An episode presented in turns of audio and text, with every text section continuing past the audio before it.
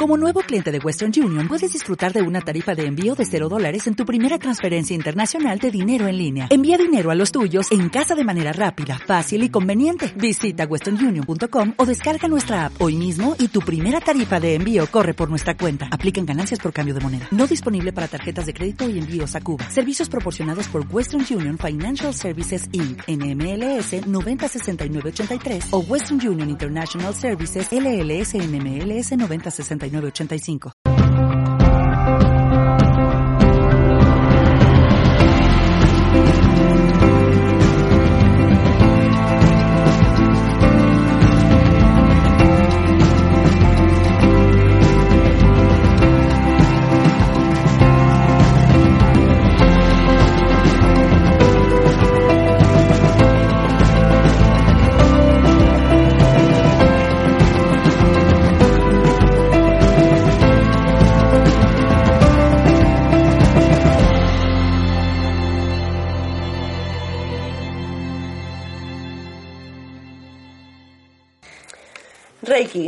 Reiki. Es una terapia oriental cuyo nombre proviene de la palabra sánscrita que significa Rei, energía universal, y Ki, energía vital.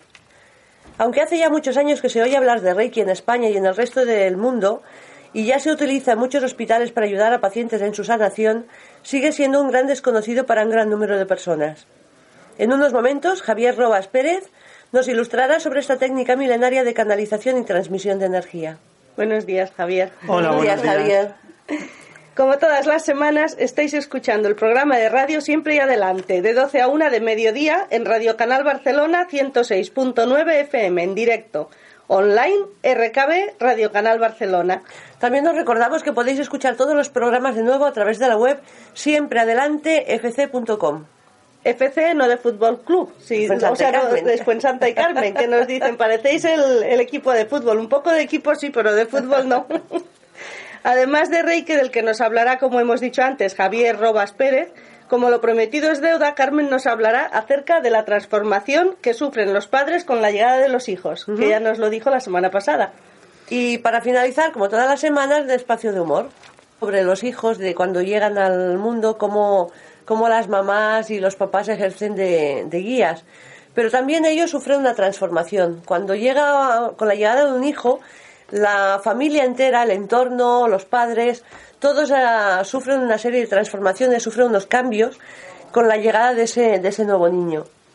Para empezar, primero la mamá, ya cuando, cuando está en el embarazo, empieza a sufrir esos cambios, ya vamos no ya de cambios físicos, que eso es evidente, sino de los cambios emocionales que van a empezar a transformar a las papás y los papás. ¿Por qué esos cambios? Porque ellos tienen que darle al niño, sobre todo la mamá en esos primeros siete años de que hablábamos ya la semana pasada, tiene que dotarle de una estructura emocional, de un refugio emocional y para ello ella tiene que sufrir eh, tendrá que sufrir unos cambios. Estamos hablando siempre desde el inconsciente, no estamos hablando de una forma consciente, aunque cuando ya lo sabes, pues ves que esos cambios son, son necesarios.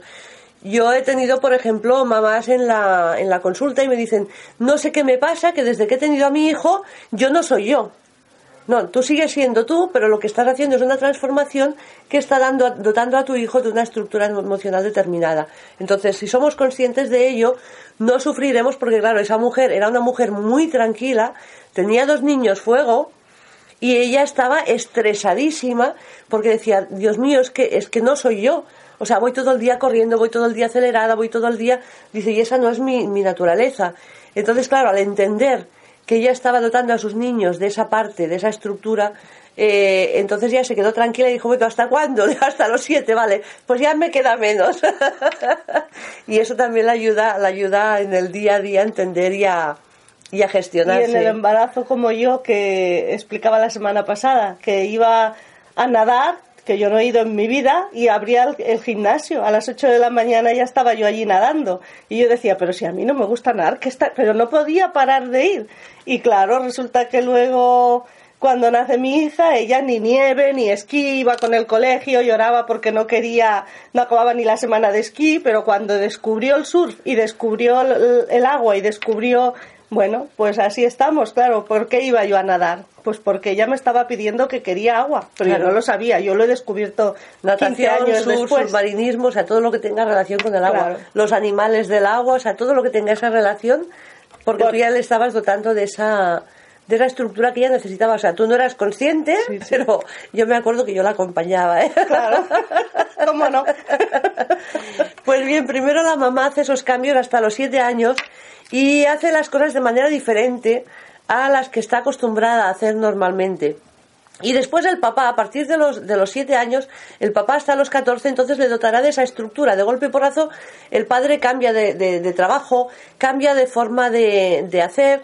La mamá, ¿qué pasa? Que, que el padre ahora siempre está fuera viajando. Bueno, quizá el niño tenga una luna en tierra y el papá estará fuera eh, y el niño necesitará de esa falta del padre para crear una estructura que es la que ha venido a, desde donde ha venido a vivir. Entonces el entorno familiar cambia completamente y para dotar al niño, lo que decíamos, para dotar a ese niño. De golpe, pues, no sé, hay matrimonios, por ejemplo, que de golpe se van de vacaciones y empiezan a llevarse la casa a cuestas. si, el niño es de una estructura de tierra, con base de tierra, pues empezarán a llevarse la casa a cuestas. Van a la playa, van a la montaña, a todos lados, se llevan la mesa, la nevera, la comida, o sea, y, y hasta se llevan colchones inflables para poder estar a gusto en el sitio donde estén, la tienda de campaña, o sea, la casa a cuestas, ¿por qué? Porque el niño necesita esa seguridad de que todo lo que sea conocido le hace sentir seguro. Y ellos solos a lo mejor no lo habían hecho. Y ellos a lo mejor cuando estaban de novios o cuando eran al principio de, de, estar casados, y yo conozco parejas así, pues se iban de viaje, ellos son fuego, y entonces se iban de viaje por todo el mundo cada vez que tenían dos días de vacaciones y de golpe verlos con los trastos, pues claro, ellos se, se, se sentían como que, ¿qué me está pasando? ¿no? Después hay otra, otras familias que son muy independientes y de golpe se van a visitar a los familiares. O sea, vacaciones, familia. ¿Por qué? Porque el niño a lo mejor tiene una base muy importante de agua y necesita ese contacto con la familia porque la familia es lo más importante para los agua. Entonces, ¿qué harán? Pues todas las vacaciones con la familia o la familia vendrá de vacaciones a su casa. Con lo cual, siempre estarán con gente diciendo, Dios mío, qué ganas tengo de que pasen esos siete años para poder irme yo de vacaciones al extranjero, donde sea, sin, sin tener que cargar con toda esa parte de familia, ¿no? Los fuego, por ejemplo, a lo mejor son personas que han estado toda la vida en familia y de golpe nacen los niños y les da por viajar, por moverse, por ir a diferentes países, por, por conocer lugares nuevos, entonces está en continuo movimiento. ¿Por qué? Porque ese niño de fuego necesita ese movimiento, necesita esa, esa expansión, esa libertad, esa independencia. Y después, o posiblemente serán niños a los que enviarán con amigos a, a cursos o enviarán a colonias, a lugares al extranjero, viajes afuera. Entonces, necesitan ese contacto con, con, el movimiento. ¿Y eso también sería un poco los de aire, los que van a cursos afuera? Sí, los de aire van, pero a cursos que les, que les, o sea, que les den alimento a la mente. O sea, serán niños que los llevarán a museos, los llevarán a visitar pues eh, cosas arquitectónicas, historia, les explicarán la historia, les explicarán la vida de los animales, cómo funcionan los zoos, o sea, todo un, todo un proceso que les va a ir alimentando esa parte mental que ellos necesitan. Y en los viajes, evidentemente, se los llevarán los papás a esos sitios donde les van a dotar de esa, o a ciudades históricas, entonces les explicarán la historia de la ciudad, el por qué están allí.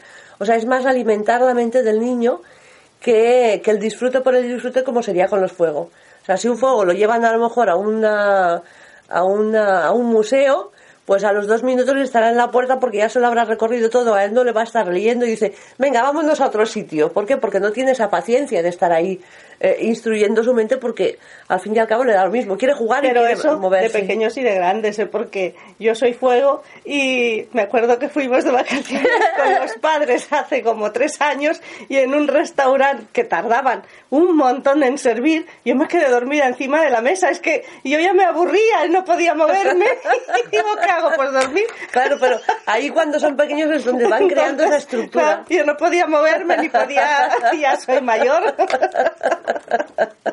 No, yo sé que cuando vamos con mi madre a los museos, ella se espera afuera.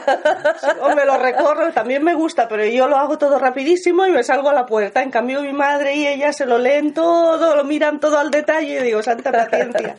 pero, pero es eso, ¿no? Porque de pequeños ya los padres pues les ayudan con esa parte, con esa estructura y les van dotando de esas herramientas que les van a servir a lo largo de... Pero inconscientemente, lo bueno sería que lo supiéramos conscientes, porque así ya eras más consciente de darle a tu hijo lo que necesita, no solo desde el inconsciente, sino desde decir, pues cuando lo ves jugar, pues ayudarle con juegos que, que veas que el niño necesita. Claro, y es tan importante darle al niño lo que necesita como ser consciente de tu transformación. Porque ya te digo, personas que me vienen a la consulta que no saben qué les está pasando y en definitiva lo que les está pasando es que están moviéndose para crear el mundo del niño, el mundo emocional de, del niño. Y luego, a los siete años, las mamás ya, eso ya pasa. O sea, a los siete años la mamá vuelve a recuperar, a retomar su, su, su, vida normal en el sentido de que vive lo que tiene que vivir, a no ser, como les pasa a muchos padres, que de forma inconsciente se queden enganchados a esa, a esa, a esa parte emocional que les han estado dotando y entonces ya empiezan a, a vivir la vida como con, con ese enganche para seguirles dando todo eso que los niños ya no necesitan porque ya lo tienen ya lo tienen aprendido pero ya se han quedado enganchados y no saben salir de ese círculo que ya lo único que les hace es sentirse infelices porque no es su esencia y entonces es, es, esos padres enganchados a los hijos durante 30, 40, 50, 60 y hasta 80 años, ese enganche que no les permite esa independencia como padre, como persona y al niño también como persona. Entonces eh, es importante, es importante que sepamos que de 7 a 14 años, a partir de los 14, los papás tienen que hacer el segundo parto. Le llaman el segundo parto porque, porque es cuando el niño tiene que desengancharse, tiene que, que desprenderse de, esa, de esas manos que les están guiando para vivir su propia vida, con todo lo que los padres ya les han enseñado. Y los papás, pues lo único que pueden hacer es apoyarles, y, darles eh, ese apoyo cuando lo necesiten, pero no intentar seguirlos guiando porque los niños ya tienen que empezar a experimentar su vida solos y en definitiva es lo que han venido a hacer. Entonces tú puedes volver a tu vida para ser feliz y retomar todo aquello que tú necesitas y el niño también tiene que empezar a experimentar, a caer, a levantarse, a aprender, a moverse con lo que él ah, tú ya le has dado para que él se pueda, se pueda mover.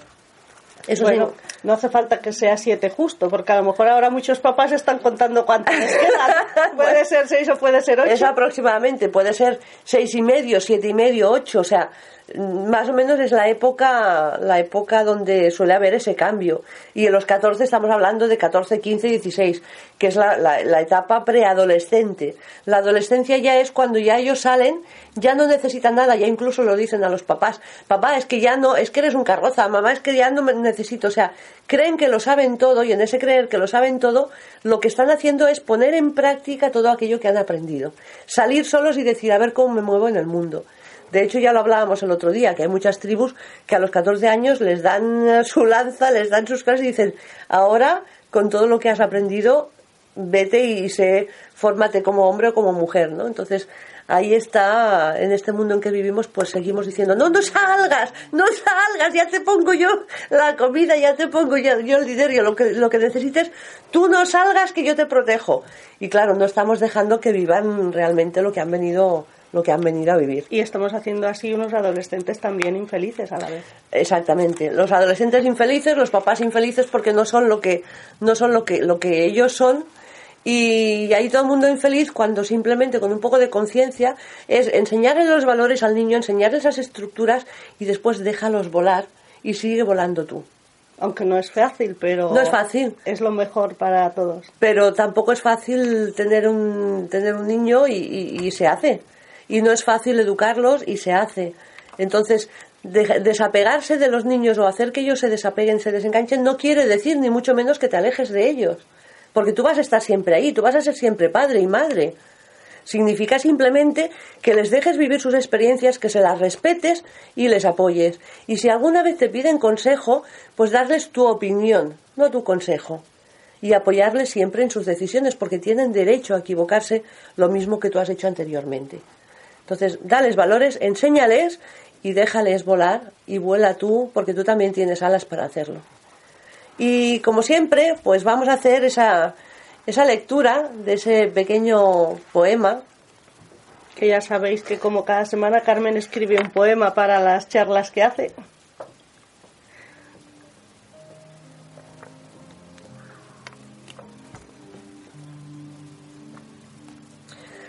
Trazamos como almas libres nuestro plan de vida en ese espacio-tiempo donde todo es y no es a la vez. Escogimos entre infinitas posibilidades de aprendizaje la que se adecuaba a completarnos en conciencia.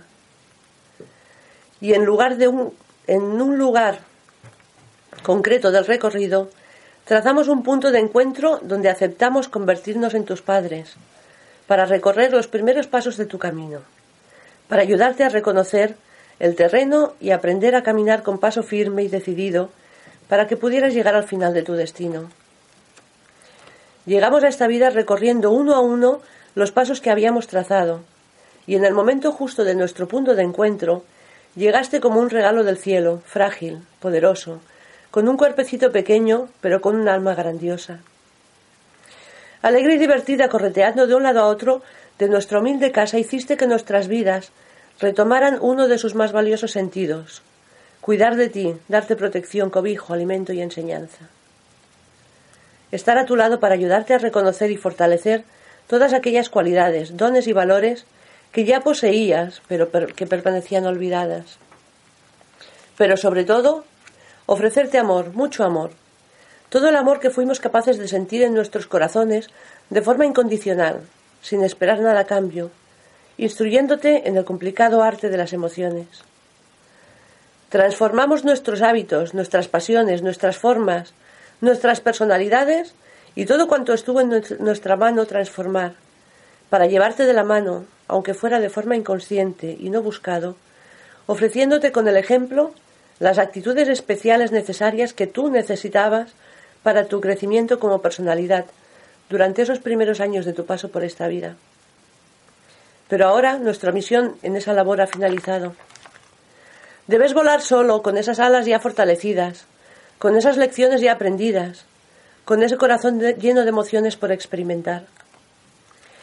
Llegó el momento de que saltes al vacío, abras tus alas y eches a volar creando tu propia experiencia, tomando las riendas de tu propia vida. Vuela sin miedo y no temas caer, porque de la caída se saca la fuerza. Pero debes también saber que como padres decidimos que nuestros caminos estuvieran siempre conectados con el tuyo, hasta el momento de nuestra partida, para que en cualquier momento que necesites de nosotros vengas sin miedo, porque estaremos aquí para ti, sin juzgar, sin recriminar, sin reprochar, solo para darte lo más valioso que hay en el mundo, solo para darte apoyo y llenarte de amor. Javier Robas Pérez, director y maestro docente del Instituto Internacional de Reiki. Nacido en Viladecans, Barcelona, estuvo estudiando psicología en la Universidad Oberta de Cataluña, con la idea de poder ayudar a los demás en sus problemas psicológicos emocionales. Actualmente se dedica en cuerpo y alma a dar terapia de Reiki y cursos de todos los niveles en Barcelona ciudad. De forma paralela y complementaria es terapeuta floral y también imparte talleres de meditación. Eh, seguiríamos leyendo mucho más de su currículum, como siempre, pero preferimos que entréis en la web que es www.institutodereiki.com y alguna y la otra es reikiensuvida.com.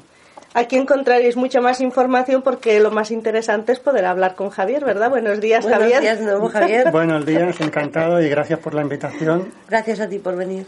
Gracias, gracias a ti.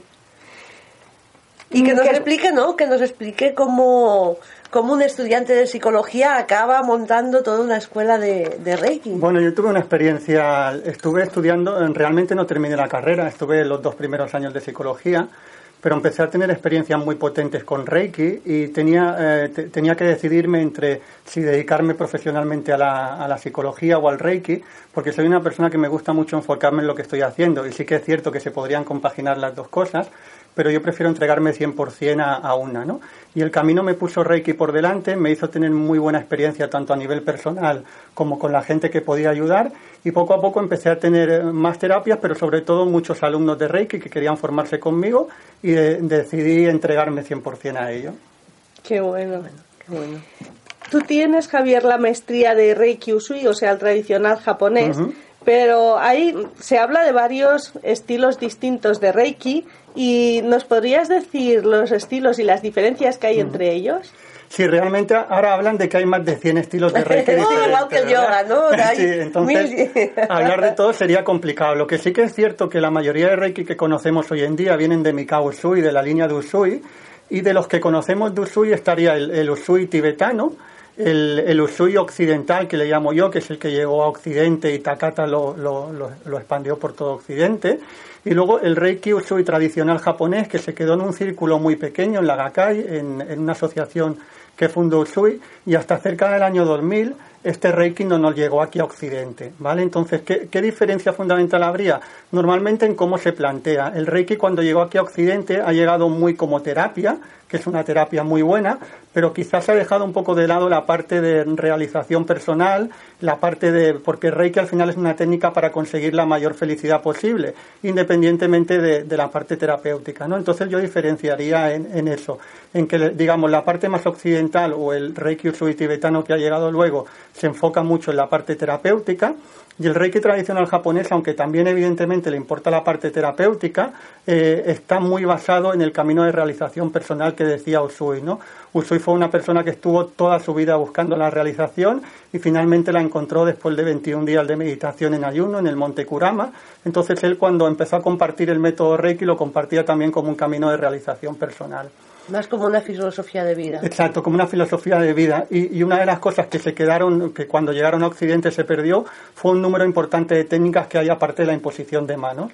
En el Reiki tradicional Usui, aparte de la imposición de manos, enseñaba muchas técnicas de relajación, de respiración, incluso algunas de subir la energía kundalini. Es decir, que había muchas técnicas que luego aquí en Occidente se perdieron, pero por suerte las pudimos rescatar eh, sobre el año 98, 99 y 2000.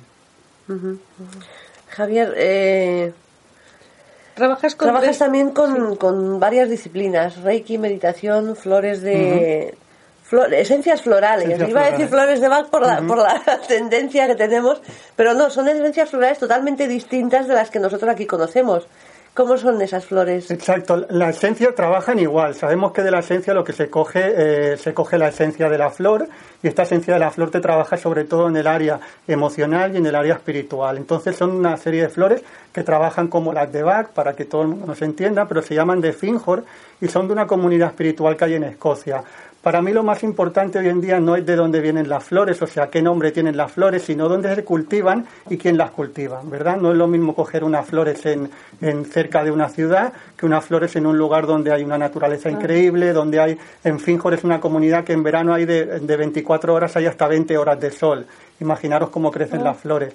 Y además Marion Lake, que es la, la, creadora de estas flores, tiene un nivel muy alto a nivel, a nivel personal, un nivel vibracional, tiene una comunicación muy buena a nivel energético con las plantas y eso hace que sean, que sean muy efectivas. Al trabajar, al unir las tres disciplinas en una terapia, ¿qué pasa? Combinan muy bien, porque yo con el Reiki me daba cuenta de que una persona viene a recibir una terapia de Reiki y luego a lo mejor tarda una semana, los que son más metódicos, luego hay gente que te viene al cabo del mes y realmente me gustaría que fuera milagroso, pero no lo es. Reiki normalmente funciona con la constancia. Entonces a mí me ha funcionado muy bien que la persona tome la terapia, luego tarde una semana o diez días en venir, pero yo le doy unas flores para que las tome en casa y eso le van trabajando a nivel diario. Y luego también, como, como comentaba, la tercera disciplina que combino es la meditación. Para mí es muy importante para cualquier tipo de camino de sanación o de realización personal que una persona se tome un rato al día para, para mirar dentro de él, para ver qué hábitos le están llevando hacia donde no quiere, para ver qué hábitos necesita para ir hacia donde quiere. Y por eso combino las tres cosas. Hacemos un trabajo de Reiki donde el terapeuta te hace el trabajo, pero luego un trabajo energético que tú haces en casa con las esencias florales y un trabajo de autoconocimiento a través de la meditación. Por eso creo que son tres, tres disciplinas que son muy potentes combinarlas. Se complementan y es como que se potencian entre, entre, ellas. Bueno, hoy en día las tendencias están a eso, ¿no? A, unir, a unificar, más que a disgregar y a ser uh, únicos en, en, alguna sola cosa. ¿Qué se puede mejorar solamente con, eh, con Reiki?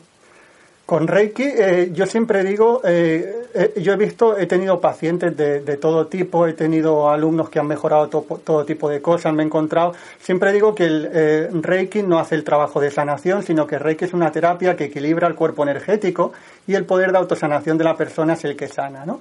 Pero yo a partir de ahí yo me he encontrado con personas, he tenido alumnos de 77 años que venían con 30 años de insomnio y después de una iniciación del Reiki empezar a dormir como un bebé. Y eso me lo han dicho ellos al día siguiente, ¿no? Entonces, eh, sí que es cierto que luego la persona tiene que ir corrigiendo esos hábitos, porque si sigue haciendo los mismos hábitos, quizás va a dormir dos o tres días o cuatro, pero luego va a volver a, dormir más, ¿no? Por eso lo importante el día, el día a día. Pero también personas que tienen problemas de estrés está funcionando muy bien, está funcionando muy bien para temas de ansiedad, está funcionando muy bien como medicina complementaria. Por ejemplo, antes hablábamos fuera de antena, ¿verdad?, que se está dando en hospitales públicos españoles, no como una medicina, sino como un complemento, como una terapia complementaria. En el caso del oncológico les está funcionando muy bien, sobre todo para los efectos de la quimioterapia. Pero luego, aparte de la parte terapéutica, como decía, es el camino de realización de uno y el poderse sentir en paz independientemente de lo que nos ocurra en el exterior, ¿verdad?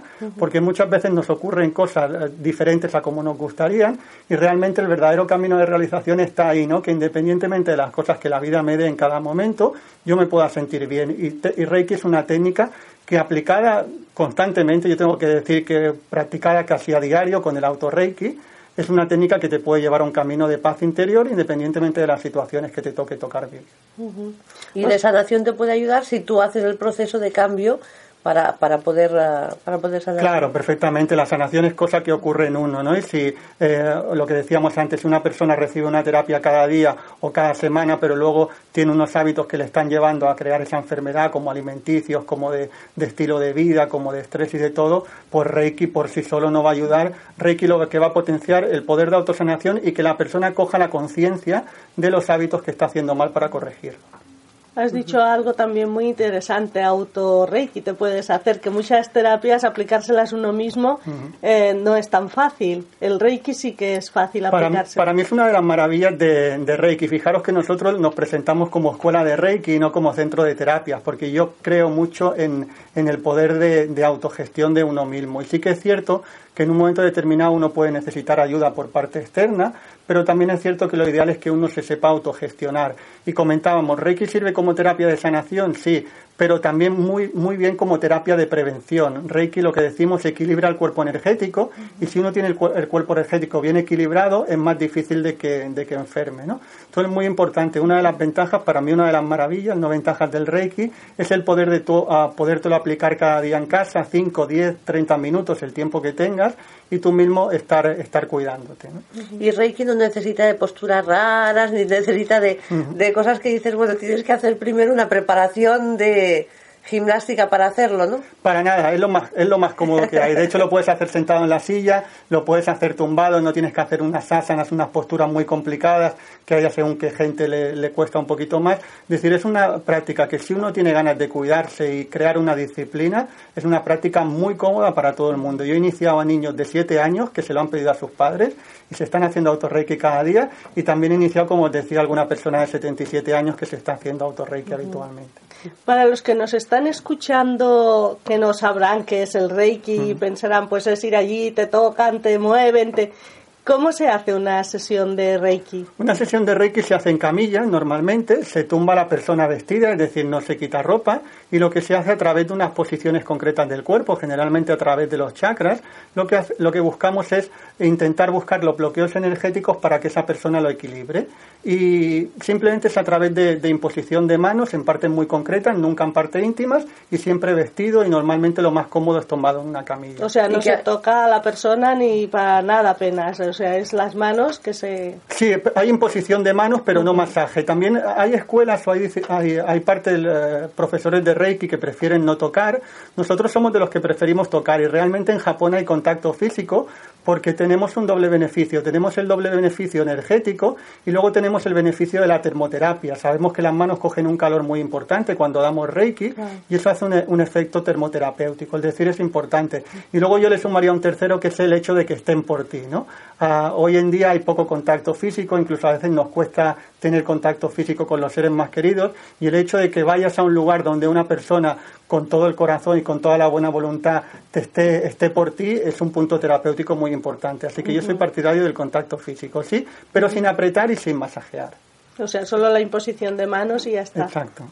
Sí, porque claro, muchos oyentes no sabrán cómo funciona una sesión y si quieren probarlo. Es, es como pues si es- normalmente de forma natural todos cuando nos damos un golpe en la cabeza, ¿verdad? Nos ponemos Sí. las manos para sanar. Pues el Reiki sería igual, pero en, en muchas partes del cuerpo. Poner las manos para intentar equilibrar energéticamente. Y de Y- forma consciente.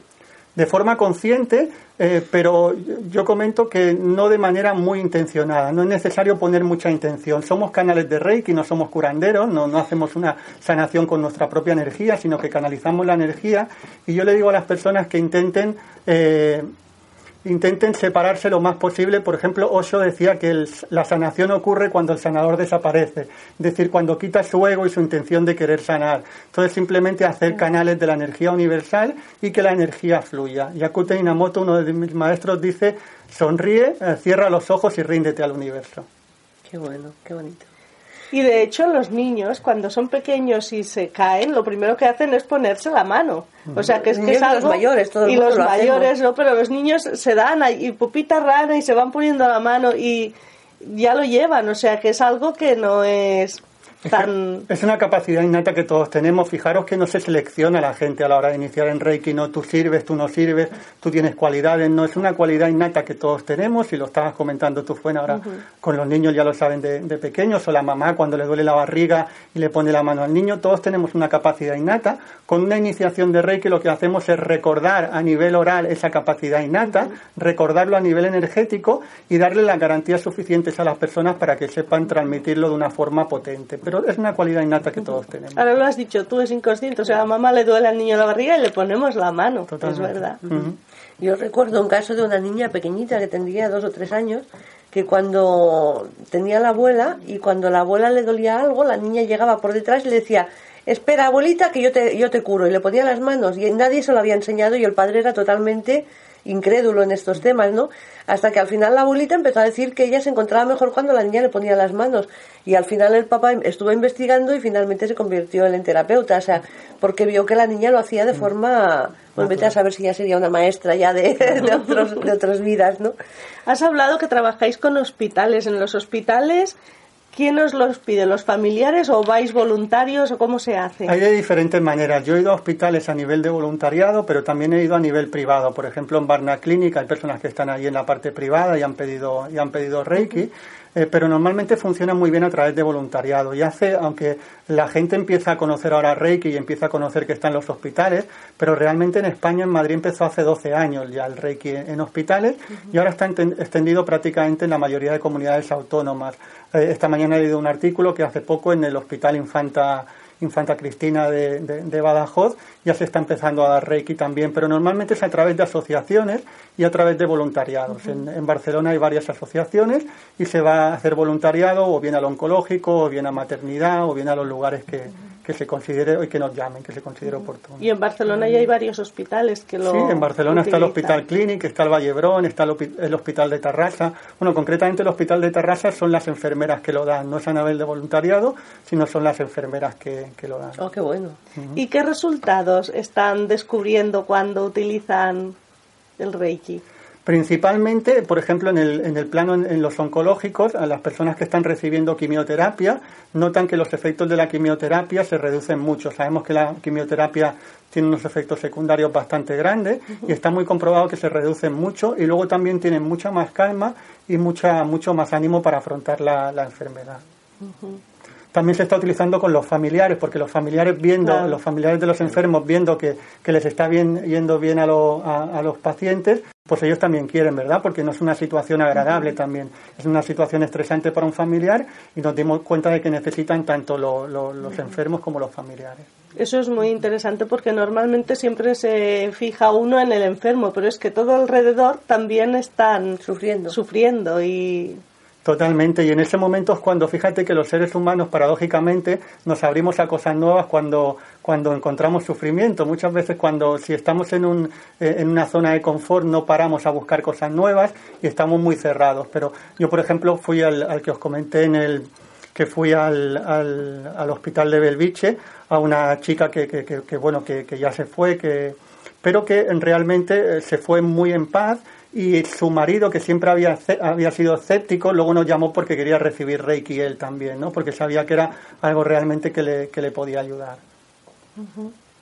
Y también, en, que esto también es curioso, en, en cárceles está empezando el Reiki o ya ha empezado hace tiempo. Ya lleva, ya lleva tiempo. No, aquí en Cataluña no está tan extendido como en la Comunidad de Madrid, pero lleva bastante tiempo. A mí es uno de los lugares que, tengo que reconocer que he disfrutado más dando Reiki en las prisiones que en los hospitales. Luego va dependiendo del perfil de cada persona, ¿no?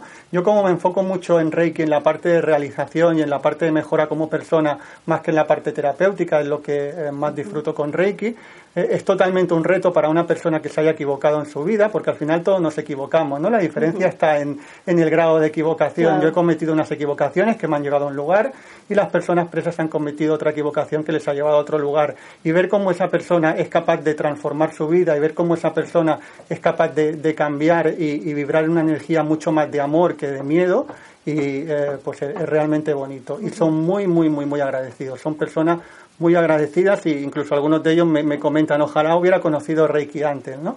Digo, eh, porque no estaría aquí, me decían mucho, ¿no? Digo, bueno, te ha tocado conocerlo cuando te ha tocado, ¿no? Pero, quizás si no hubiera estado allí no lo hubiera conocido. No lo hubiera conocido, totalmente. No hay, no hay casualidad. Bueno, yo no creo en las casualidades. yo tampoco. Y, y en, el, en el centro de formación, ¿qué se puede encontrar, Javier? ¿Qué podemos encontrar allí? Allí damos cursos, nos apasiona el Reiki y otra de las cosas que me apasiona es la formación, eh, el poder transmitir todo lo que voy aprendiendo de Reiki. Allí somos, actualmente somos dos maestros dando cursos, damos cursos de primer nivel, segundo, tercero y maestría. Luego damos cursos también extendidos. Hay personas, normalmente el Reiki siempre se ha dado en un fin de semana, pero hay personas que necesitan un seguimiento por parte del maestro y necesitan asimilarlo todo poco a poco. Entonces damos cursos extendidos con una clase semanal, curso de cinco meses, destinado para gente que quiera dedicarse a nivel terapéutico, y luego cursos más largos también para gente que quiera llegar hasta la maestría. Es decir, que en la escuela puede encontrar la, cualquier tipo de formación sobre Reiki. Tanto de Reiki, somos una escuela de Reiki tradicional japonés, pero también compartimos técnicas del Reiki occidental, también damos Reiki Karuna para las personas que ya tienen experiencia en Reiki, que es un Reiki muy, muy, muy efectivo también y que está funcionando muy bien. Y bueno, todo lo que, toda la persona que quiera, que quiera aprender es un buen sitio para, sobre todo por la pasión que le ponemos. Hace ya años que está abierta la escuela y ha de ser, supongo, no lo sé, eh, presencial un, un curso de Reiki. Un curso de Reiki. Yo, yo, entiendo que sí, y mis maestros japoneses también me han dicho que sí. Es cierto que respetamos la, la, forma que tenga cada uno de, de hacer y, por ahí hay cursos online también, pero la enseñanza oral cara a cara y las prácticas que se puedan hacer también con el maestro presente es un punto que no te lo da una formación online. O sea que nosotros actualmente solo damos formaciones de Reiki a nivel presencial. Pero sí que se hace terapia a distancia. Terapia a distancia se hace, sí. Es diferente la, terapia a distancia que la formación. Eh, yo, yo soy partidario de que la terapia a distancia está muy bien hacerla, pero también está muy bien complementarla con una terapia presencial. Porque si no es lo que decíamos antes. A mí hay personas que me han pedido terapia a distancia, pero porque es muy cómodo y porque encima no le cobramos la terapia a distancia. Pero realmente ellos no están haciendo lo necesario para salir de ahí, ¿no? Entonces no funciona no funciona porque la persona tiene que poner de su parte. Entonces, para mí la terapia a distancia es muy, muy, muy efectiva, siempre y cuando la persona esté haciendo más cosas también. Claro, es que a veces las personas, por lo general, queremos milagros. Y mira, me hacen eso y ya me curo. Y claro, si no haces el, esfuerzo, poco. Queremos la pastilla que nos cambie la vida a la forma que nosotros queremos y tenemos que ir probando esa pastillita. En este caso diríamos la pastilla de Reiki, como pueden decir la pastilla de otra cosa. Pero esa pastilla como que no existe. Totalmente, y queremos resultados rápidos, ¿no? Es una de las cosas que en Occidente hay personas, nosotros les decimos cuando vienen a hacerse terapia, que se comprometan a venir como mínimo cuatro sesiones, ¿no? Y aún hay a quien le parece mucho, pero hay muchos maestros de Japón que exigen 21 sesiones. Entonces, eh, sí, queremos resultados rápidos y normalmente, igual que para, eh, para llegar a un lugar, normalmente aunque sea de, enfermedad o de cualquier tipo, no hemos llegado un día para otro, sino que hemos estado muchos años haciendo una serie de hábitos, para sanar también hay que verlo desde esa perspectiva. Y Javier, ¿tienes así ¿Algún... recuerdo de algún caso que te haya impactado para poder explicarnos? Que me, hayan, que me hayan impactado mucho. Uno de los que os comentaba antes que me había impactado, el de esta persona que, que se le fue el, insomnio de un día para otro, pero he tenido también iniciaciones de, de, chicas que a lo mejor estaban 10 años sin que le viniera la regla y después de la iniciación han desbloqueado y se, le, se les ha venido. Eh, he tenido alumnas con fibromialgia que se le ha sido también bastante rápido, ¿vale? Os comento así cosas a nivel general porque evidentemente no, no quiero no quiero decir nombres. No, no, no, eso no, te lo pedimos. No se pueden decir, pero sí, no, no deja de sorprenderme, aun y viendo todas las cosas que puede ayudar Reiki, no deja de sorprenderme con, con tanto el Reiki presencial como a distancia. Qué bueno. Pues, Sí, Javier, que también dijiste que tienes una cosa para regalar a los oyentes y es un libro electrónico que escribiste que se llama El Poder del Reiki y que lo pueden conseguir gratuitamente. ¿Cómo pueden hacer esto? Sí, mira, quería, quería también que personas que no tienen ningún conocimiento de Reiki, que puedan tener un tipo de información, en ese libro explico de forma más detallada las diferencias entre los diferentes estilos de Reiki, explico la, historia real de Reiki Usui, ¿verdad? Porque como de, Reiki prácticamente no había documento escrito, muchas veces sabemos lo que de maestro a alumno se ha ido transmitiendo y es realidad que cuando ha llegado a Occidente cada uno ha ido poniendo de su, de, su parte entonces yo lo que he intentado es de forma rigurosa investigar eh, lo más real a lo que Usui nos quiso transmitir y lo he puesto en ese libro. He, quitado cosas que, que, creía no eran necesarias y es un ebook bastante rápido de leer y muy, muy instructivo. Así que si tienen que entrar simplemente entrando en la web de www.reikinsubida.com www.reikinsubida.com con cada kilo. Allí verán un formulario para poner el nombre, correo electrónico y les llegará el PDF con el ebook electrónico. Qué bueno. Gracias. Pues, además ahí también, ahí comparto dos técnicas de relajación muy buenas. O sea que aparte de la parte teórica del, del ebook podrán también practicar una técnica de tres minutos para, para relajarse. Qué bueno. ¿Y habría alguna, algún consejo que quisieras dar a los oyentes? ¿Alguna cosa más que nos quieras decir? O... Eh, sobre todo para las personas que conocen Reiki, poco hay que explicar ya, porque a, mí me gusta decir que Reiki no es para entenderlo, sino que es para sentirlo, es para, para vivirlo. Entonces, las personas que han experimentado Reiki, pero los que no lo han experimentado eh, y tienen ganas de mejorar en cualquier tipo, ya digo, no es necesario que una persona tenga un problema de salud, sino puede ser que quiera equilibrarse emocionalmente, quiere, eh, puede ser que quiera conectar con esa parte, porque yo me encuentro cada vez nos vienen más personas que realmente en todos los sentidos están más o menos bien, pero en su vida les falta algo y lo que les falta es que no han llegado a conectar con esa parte interior, que están conectados mucho con lo externo, pero no con lo interior. Entonces yo les diría que, que prueben un curso de un nivel, eh, del nivel 1 es un fin de semana, un día, en un domingo, y la persona ya sale preparada para poder hacerse auto-reiki y también para poder dar reiki a los demás. Evidentemente con un nivel 1 no estamos hablando a nivel profesional, sino a nivel de familiares y amigos, ¿no? Pero hay, hay mucho que ganar, ¿no? Entonces a quien le resuene puede leer el libro, puede entrar en nuestra página web y cualquier duda puede contactar con nosotros. Y una pregunta, Javier, de un nivel a otro, porque ¿cuántos niveles hay? Hay personas que conocemos Reiki, hay gente que te dice son cuatro, son cinco, son tres. Es que creo que lo van cambiando según... Van cambiando según la escuela, ¿no? Claro, con 100 de diferentes, pues que lo van cambiando todo. La realidad es que Usui hacía eh, Shoden, Okuden y Shinpiden, que se llaman en japonés, que son tres niveles los dos primeros niveles y luego el tercero que ya era la maestría de la época.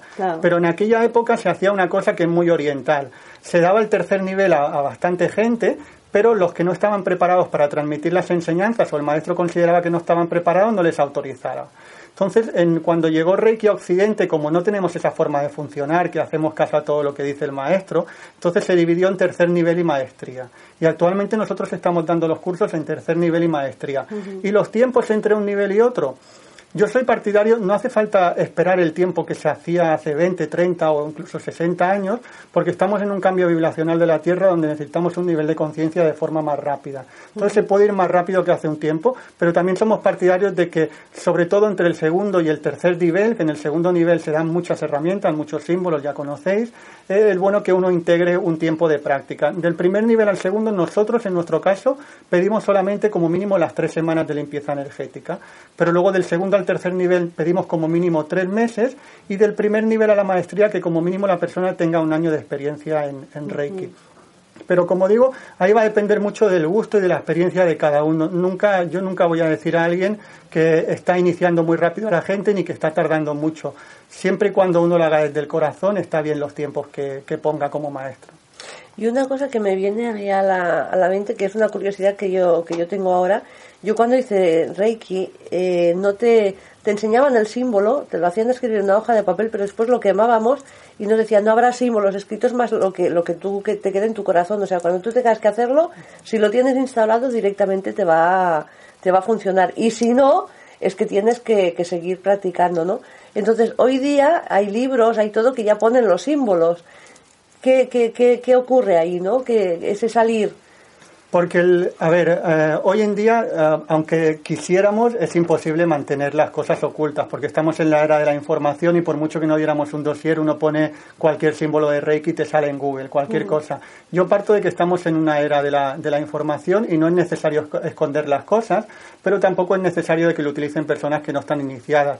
Antiguamente se hacía mucho, pero yo creo que también es un poco la mentalidad antigua de la era Piscis, una mentalidad de secretismo, una mentalidad de quedarme las cosas de poder para mí y no compartirlas con los demás. No quiero decir que los primeros reikistas hicieran eso, pero sí que estábamos en una dinámica un poco así. Hoy en día estamos en una era acuariana de compartir, de que la información llegue a todo el mundo, pero evidentemente con alguien especializado que te dé unas buenas indicaciones de cómo utilizar esa información. Claro, no usarlo todo como si fuera claro. por todos lados pues eh, se nos va se nos va el tiempo y Javier sí Didi. no no sí. Javier que si quieren más información dónde pueden encontrarla en tus webs sí voy a dar la web yo voy a dar el número de teléfono. Si queréis llamar para cualquier cosa y estamos todo el día de, de 10 a 2 y de 4 a 8 de lunes a viernes. El teléfono es el 93 181 3491 y luego también en la página web eh, encontraréis todo tipo de información en www.reikiensubida.com. También pueden mirar el Instituto Internacional de Reiki, lo que Instituto Internacional de Reiki lo tenemos más como como una parte para la entrega de material y de diplomas de, calidad y la parte de escuela la tenemos más en Reiki en su vida. ¿Y el teléfono es del centro, del instituto? Sí, y de Reiki en su vida. Atendemos la misma llamada mismo. Vale. Y luego en Facebook también nos pueden seguir. Sí, en Reiki en su vida. Además tenemos, estamos muy activos. Tenemos más de 25.000 seguidores. Estamos muy activos en el Facebook de Reiki en su vida. Hay muchísimos vídeos. Yo uh, comparto mucho mucho material y mucha, y muchas técnicas para las que las personas que hoy en día o no se puedan iniciar o no se puedan desplazar para que también puedan tener información gratuita y le puedan sacar provecho. Así que en el Facebook de Reiki en su vida hay muchos vídeos y técnicas que, y reflexiones sobre Reiki. Y también tenéis una asociación para que se, para que se asocien todas las personas que hayan hecho Reiki o simplemente es vuestro instituto y asociados al instituto? El Instituto Internacional de Reiki queremos un poco seguir la rigurosidad en la formación. Entonces normalmente están las personas que se han formado directamente en Reiki en su vida o alumnos de alumnos que se han formado en Reiki en su vida. Es decir, está abierto para todo el mundo, pero que haya hecho la formación de Reiki tradicional japonés. Pues encantadas de haberte tenido en el programa, Javier. Igualmente. Nos has dado gracias nos has ilustrado mucho todo el tema del Reiki muy bien y muy entendible. Yo sí, creo porque además, como decíamos antes, hay muchísima gente que lo conoce, pero conoce el nombre y no sabe, bueno, voy a que me hagan Reiki. Y es como llegar, cerrar los ojos, me duermo y que me, y que me pongan las manos, ¿no? Y ahí se acaba, se arregla todo. Entonces, esa información yo creo que ha sido muy importante y muy necesaria para aclarar realmente que el Reiki es potente. Me alegro, yo lo he disfrutado mucho. Muchas gracias por invitarme. Gracias a ti por venir. Gracias a ti por venir. Y bueno, y vamos a... Un segundito de música. Un segundito de música. Dice Jaimito, ¿sabes la carga, la carga de un electrón? Dice negativo, dice la del protón, dice tampoco. Eso para los estudiantes del colegio. Dice, Jaimito, ¿qué hacía Robin Hood? Dice, robar a los ricos. Dice, ¿por qué? Dice, porque a los pobres que no les podía quitar nada. Sí, son, malos, mamá, mamá. Los caramelos tienen ruedas. Dice, no, hijo mío. Dice, entonces me comí un autito. ¡Ay, qué malo! Puestos ahí explicar chistes. Dice que es un... Eso, eso me acuerdo yo ahora. Dice que es un loro que tiene la costumbre de ir cada día cuando hacen cocido, llega al cocido, saca la tapa, pilla el tocino, se lo come y vuelve a cerrar la tapa. Claro, cuando va la mujer a, poner la comida, ¿y dónde está el tocino? Si yo lo he echado, si yo lo he echado, y eso lo hacía una y otra vez, hasta que al final lo espían y, entonces dicen, ya verás tú, le vamos a, lo vamos a, castigar. Y le cogen y le pelan toda la cabeza, le dejan ahí una calva y lo sacan al balcón. Y está un día al balcón, pasa un sacerdote de estos de los de antes, de los que tienen la coronilla aquí calvita, y se le queda el mirando y dice, Jolín, jolín, jolín, dice, tú también metes el pico en el cocido, ¿eh? Un día la esposa, muy disgustada, le dice a su esposo, estoy cansada de tu sentido de pertenencia, Raúl. Todo el tiempo andas diciendo cosas como mi casa, mi auto, mi esposa, mi televisor. ¿No hay alguna forma de hacerte cambiar esa actitud? El esposo la mira y le dice, bueno, está, está bien. Por favor, ¿serías tan amable de alcanzarme nuestros calzoncillos? Dice, mamá, mamá, en la escuela dicen que soy muy distraído. Dice, Jaimito, tú vives en la casa de enfrente. o sea, distraído era un rato. pues bueno, pues con, con este espacio de humor pequeñito, os dejamos hasta la semana que viene. En siempre. Y adelante. Que tengáis buena semana. Gracias por Gracias.